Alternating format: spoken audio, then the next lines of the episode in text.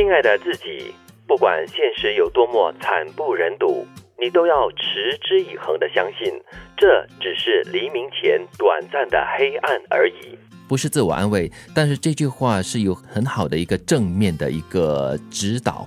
指引方向，因为我们在逆境当中，其实真的想不到会有光明的。嗯，而且虽然这里是说短暂的黑暗哈，可能这个黑暗对一些人来说一点都不短暂，它是整个夜晚的黑暗。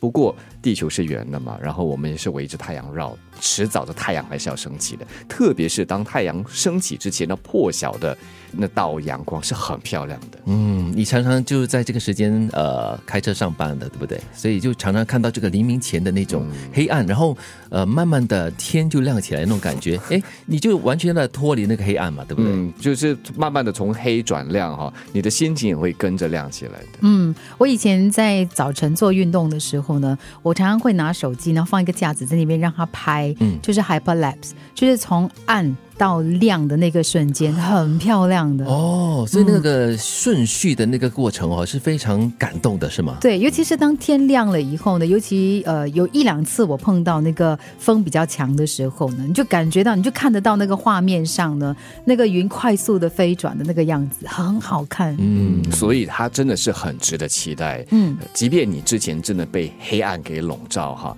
如果你可以在黑暗中不至于享受，但是呢，就是让自己沉淀下。来等待着这个破晓，这个阳光的出现的话，它是一个值得等待的。嗯，我不知道有没有失眠过的人都有那种经历了，就是漫漫的长夜，怎么睡都睡不好，或者睡不着。然后呢，好艰苦，好艰苦的煎熬着，然后啊，终于黎明开始看到一些亮光了，那个心情就会有一点转变。虽然你可能起来的时候的精神不是很好，但是你看到光明的那一刻，那个心情会有点转换的。那种期待哦，是让人向往的。其实我在想啊，有时我还真的是试过一两次就睡不着嘛，或者是早起，在破晓之前。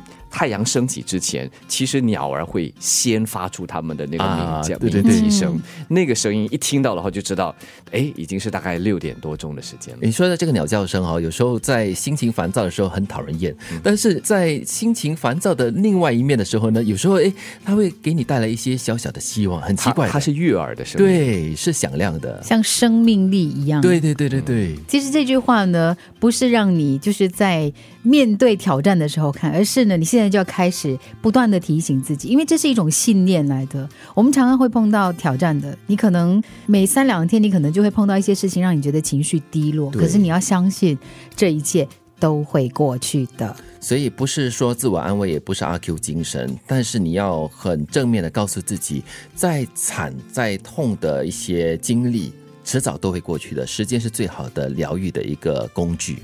亲爱的自己。